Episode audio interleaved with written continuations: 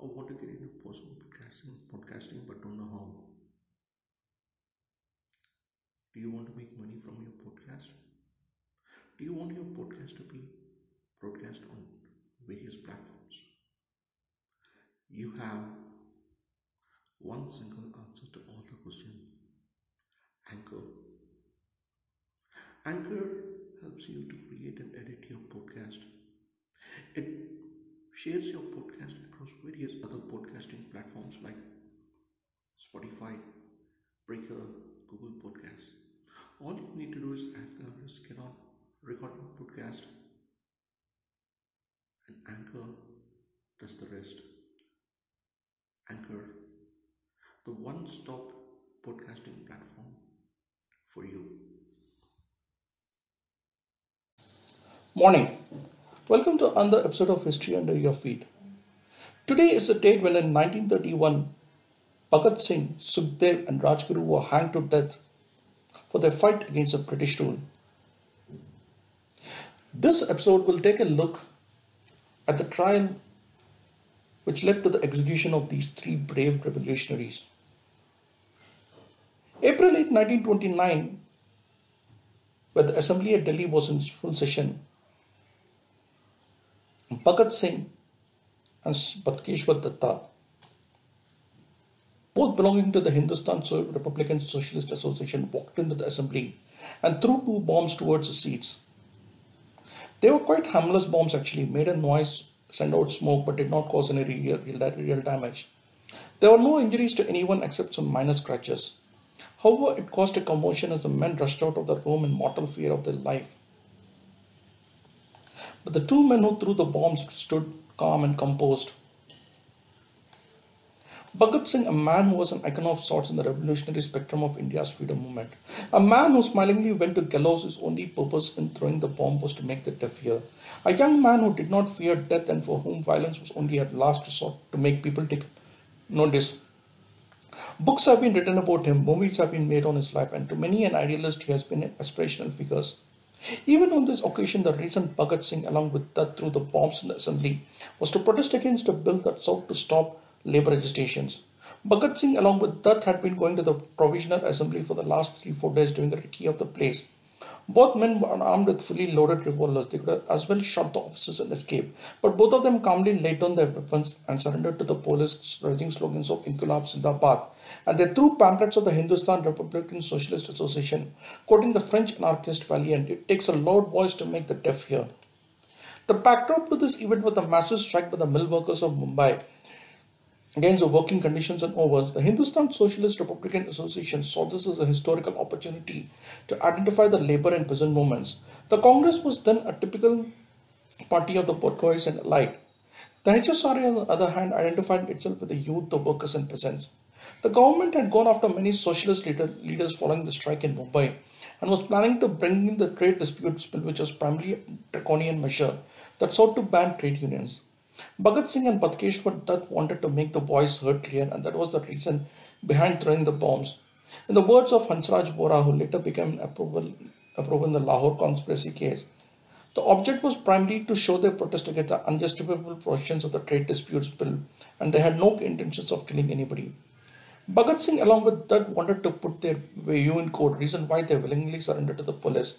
Actually, much before they made their st- statement in the court, Copies of it were sent to all newspapers in India, even outside India like Pravda of Russia and La Humanité of Paris. The Naujawan Bharat Sabha Dutt was founded by Bhagat Singh himself did the publicity work for the assembly bomb outrage case. The statement was distributed all over India. Short biography for Bhagat Singh along with that was circulated to all leading newspapers which gladly published them. The intention of propagating the goals of HSRA was fulfilled. It came into prominence and the imagination of the youth was aroused. There's a reason why Bhagat Singh went on a hunger strike for prisoners before the Supreme Court had started the trial. He wanted to make the public aware of the terrible plight. The prison conditions were appalling, and that was an understatement. Prisoners either turned mad or died in captivity. Most were kept in solitary confinement away from other prisoners to break their spirit and to avoid outbreaks. While Bhagat Singh received somewhat better treatment, he was well aware of the harsh conditions under which most prisoners labored.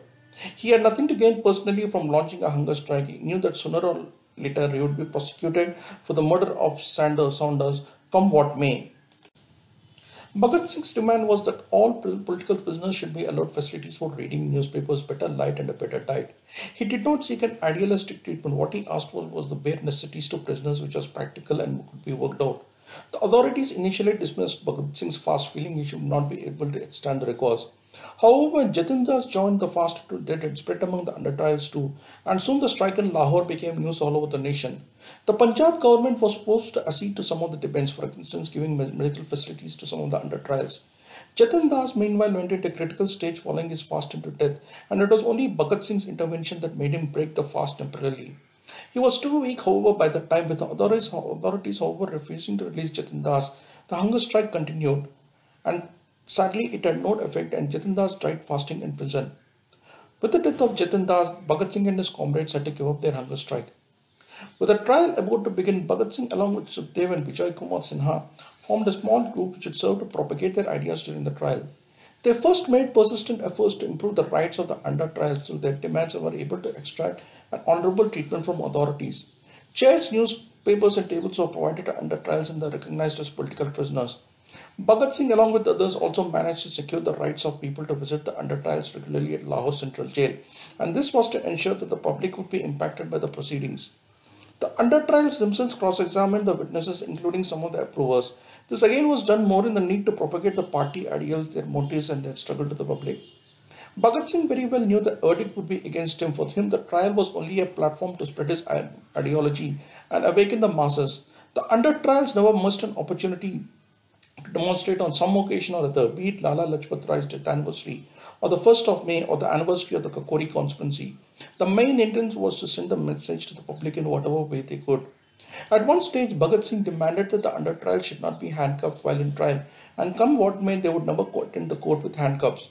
Of the 16 under trials, only 5 could be managed to be brought to the court, the two with some great difficulty. Specially trained Pathans were used to mercilessly beat the under trials. Bhagat Singh himself was singled out for the worst treatment. Eight Pathans fell on him and beat him up in full view of the public, and that had the desired effect. The public outrage against the treatment of Bhagat Singh hit a fever pitch. Massive demonstrations occurred, and soon the court authorities, realizing that Bhagat and his comrades would rather die than be brought into prison in handcuffs, revoked the orders. The under trials caught the imagination of the world now. A lady from Poland donated money. People from Japan, Canada, even Latin America began to donate to the cause. Bhagat Singh and Dutt became heroes. Their portraits were used in calendars all across the nation. Netaji Subhash Chandra Bose, Motilal Nehru were among the nationalist leaders who visited the under trials in prison. Faced with growing resentment and ever increasing support from Bhagat and his comrades, the government ultimately came up with the Lahore conspiracy case and promulgated it on promulgated the ordinance of 1930. This only pointed more sympathy for Bhagat Singh and others from public now being seen as the victims of an unjust and unfair trial. Bhagat Singh now proposed that the under trial should refuse to accept the court proceeding, but one group felt it was necessary to make a statement in the court. However, when Bhagat Singh and his comrades were again handcuffed in court after raising revolutionary slogans, the other group too did not see point in attending court. The government tried their best to bring the under trials to court but failed, and so the proceedings were conducted ex parte we now take a look at the judgment and the execution of Bhagat Singh. On the morning of October 7, 1930, a special messenger came to jail from the special tribunal carrying the execution orders of Bhagat Singh, Sukhdev Thapar, and Rajguru. The day of the execution was not announced, and special armed forces were stationed around to prevent an emergency like situation. Massive protests broke out all over India on the verdict. Meetings were held slamming the ex trial and the harsh sentences. Lahore erupted in fury. The Lahore Students' Union called for a complete hartal Educational institutions were boycotted. A professor and 80 students in Lahore's DAV college were lathi charged. The protesters raised slogans praising Bhagat Singh, Sukhdev, and Rajguru. A resolution was passed in Bradlaugh Hall congratulating the three men for their sacrifice.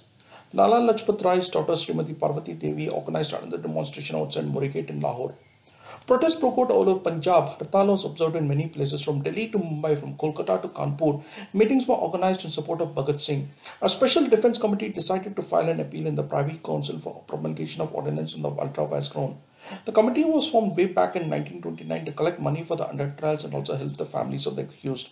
The committee also arranged Uh, to supply books to the under trials and help the relatives and visitors with boarding and lodging. The reason for appealing to the Privy Council was to draw the attention of the world to the inhumane treatment of political prisoners and also the martyrdom of Jatin Das. Another was to make the world aware of a revolutionary socialist party in India. Also, Bhagat Singh was aware that the Congress might come up with some other kind of sham settlement with the government. So he wanted enough time to drag, and the government could hang him at such a juncture, which would strengthen the extremist section of the party while dealing a blow to the credibility of the moderates.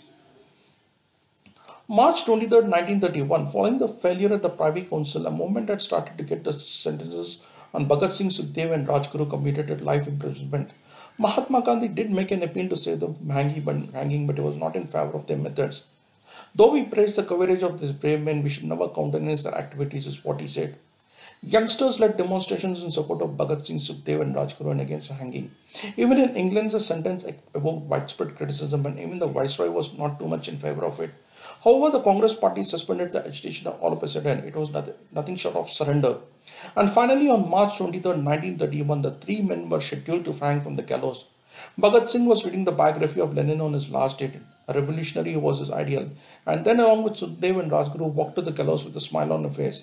And to the English deputy commissioner who was there to witness the execution, he said with a smile, Mr. Magistrate, you are fortunate to be able to see how Indian revolutionaries can embrace death with pleasure for the sake of their supreme ideal. On March 23, 1931, at 7.33 pm, to the cries of Inqilab Jindabad, Bhagat Singh, Sukhdev, and Rajguru were hanged. No, the three brave men gave their lives smilingly for India's freedom. They exposed the corruption and tyranny of British rule. They had managed to make the deaf hear and arouse a nation. As Netaji Subhash Chandra Bose had put it, he had become the symbol of awakening among youths. On this date, when these three men, Bhagat Singh, Sukhdev, and Rajguru, were hanged for their fight against the British and made the supreme sacrifice for the cause of the nation, take time to pay a silent tribute to these three great men and naman to Bhagat Singh. Inqilab Zindabad.